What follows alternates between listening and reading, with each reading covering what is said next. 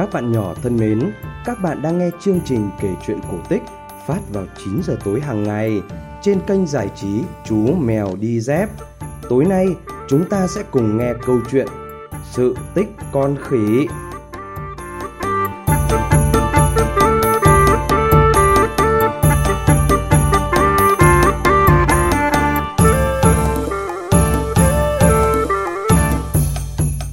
Ngày xưa, có một người con gái phải đi ở đợ cho một nhà trưởng giả. Nàng phải làm việc quần quật suốt ngày, lại bị chủ đối đãi rất tệ. Cái ăn cái mặc đã chả có gì mà còn thường xuyên bị đánh đập chửi mắng. Vì thế, cô gái tuổi mới đôi mươi mà người cứ quắt lại, trông xấu xí bệ rạc hết chỗ nói. Một hôm, nhà trưởng giả có dỗ, cỗ bàn bày linh đình, họ hàng đến ăn uống đông đúc.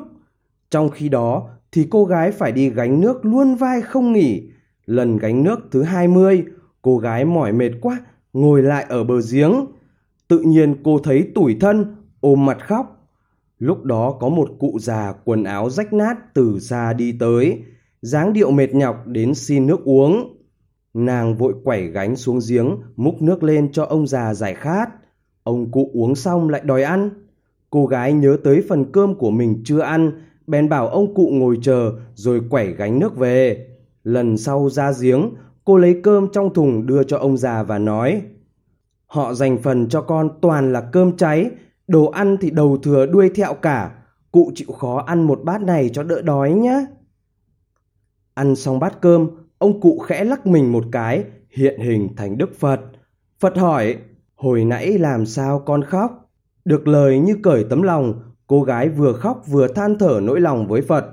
Thấy điều ước muốn của người con gái chỉ là làm sao cho bớt xấu xí. Phật cười rồi bảo nàng lội xuống giếng. Hễ thấy bông hoa nào đẹp, mút lấy thì sẽ được như nguyện, càng mút nhiều thì càng đẹp. Khi xuống nước, cô gái chọn mút mấy bông hoa trắng. Tự nhiên lúc lên bờ, nàng trở nên trắng trẻo xinh xắn, đồng thời quần áo cũng biến thành những thứ kiêu sa kiều diễm. Khi cô gái quẩy gánh nước trở về, cả họ nhà trưởng giả vô cùng kinh ngạc. Nàng xinh đẹp đến nỗi họ không thể nào nhận ra. Nghe cô gái kể chuyện gặp Đức Phật hóa thân, ai nấy cũng muốn cầu may một tí. Họ lập tức đổ xô cả ra bờ giếng, mong tìm gặp cụ già để được trẻ lại và đẹp ra. Thấy ông cụ già vẫn còn ngồi ở chỗ cũ, họ sung sướng như người được của. Họ dúi sôi thịt vào tay cụ già mời tới tấp. Úi dồi ôi kính cụ, này cụ sơi đi, cụ sơi đi, cụ cứ sơi đi, rồi cụ làm phúc giúp cho chúng tôi với nhá, đây đây đây cụ sơi nhá. Hai tay cụ già không cầm nổi những thứ đó, nhưng họ cứ dúi cả con gà nắm xôi cái oản vào lòng cụ, đặt cả nải chuối, cây giò cái bánh trưng lên người. Vẫn chưa thôi, có bao nhiêu sâu tiền họ cũng quang cả lên người cụ. Đức Phật phải nói mãi, họ mới ngừng dúi những đồ ăn thức uống tiền bạc lên người ngài. Đức Phật cũng bảo họ lội xuống giếng và dặn họ y như dặn cô gái lần trước. Dưới giếng lúc đó đầy hoa đỏ và hoa trắng, cả đám người chen nhau nhảy ao xuống giếng. Họ tranh giành nhau từng bông hoa, bất kể là trắng hay đỏ, xô lấn đánh chửi giành giật. Phật bảo mút hoa, nhưng họ giật được bông nào là cho vào mồm nhai ngấu nghiến vì sợ người khác cướp mất. Cả đám làm âm mỹ, quần nát những cây hoa, khuấy đục ngầu cả nước giếng. Đám hoa bị nhai sạch, từ hoa tới lá, đến cả rễ cũng bị nhổ lên nhai. Nhưng không ngờ lúc lên bờ, họ không phải trẻ lại mà lại ra thêm ra, mặt mũi nhăn nheo, người trông quắt lại, lông lá mọc đầy người, đằng sau lưng lại có thêm cả một cái đuôi nữa. Rồi cái lưỡi đột ngột thụt lại, không nói được nữa mà chỉ ú ớ chí chóe kêu gào. Những người làng đi gánh nước thấy vậy thì hoảng hốt kêu lên. Lũ quỷ về làng bà con ơi! Nó cắn tôi bà con ơi! Nhưng ngay lập tức lại có những tiếng hô hào. Oánh chết chú nó đi! Gọi cả làng mình ra đánh, sợ gì? Lập tức, mọi người cầm đòn gánh và gạch đá xông lại.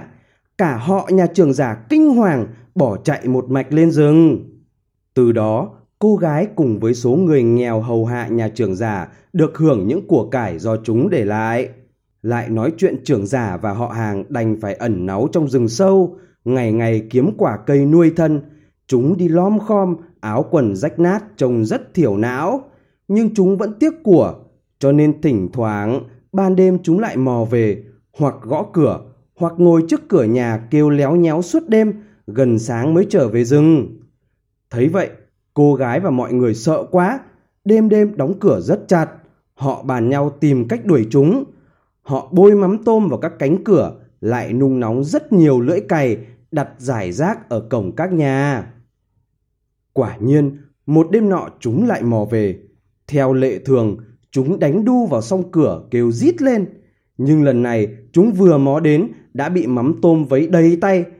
Rồi từ tay vấy khắp cả người, mùi hôi hám không thể nói hết. Chúng kinh sợ, dắt nhau ra ngồi trước cổng như thói quen cũ. Nhưng vừa đặt đít ngồi xuống đã dính ngay phải những lưỡi cày nung nóng. Chúng kêu oai oái, rồi ba chân bốn cẳng bỏ chạy lên rừng. Từ đó chúng cạch không dám về nữa. Sau đó khi lên rừng hái củi, người ta thỉnh thoảng vẫn gặp chúng. Thấy bóng người từ đằng xa, chúng liền truyền theo nhành cây lủi nhanh thoăn thoát.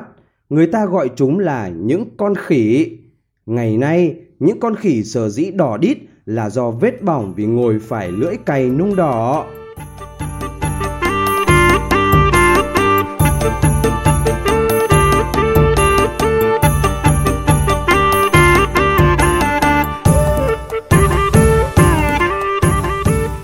Các bạn vừa nghe xong câu chuyện cổ tích sự tích con khỉ phát trên kênh giải trí Chú Mèo Đi Dép.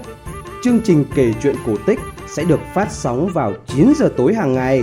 Bố mẹ nhớ like và subscribe kênh để bé có thể cập nhật những câu chuyện cổ tích mới nhé. Còn bây giờ, xin chào và chúc ngủ ngon!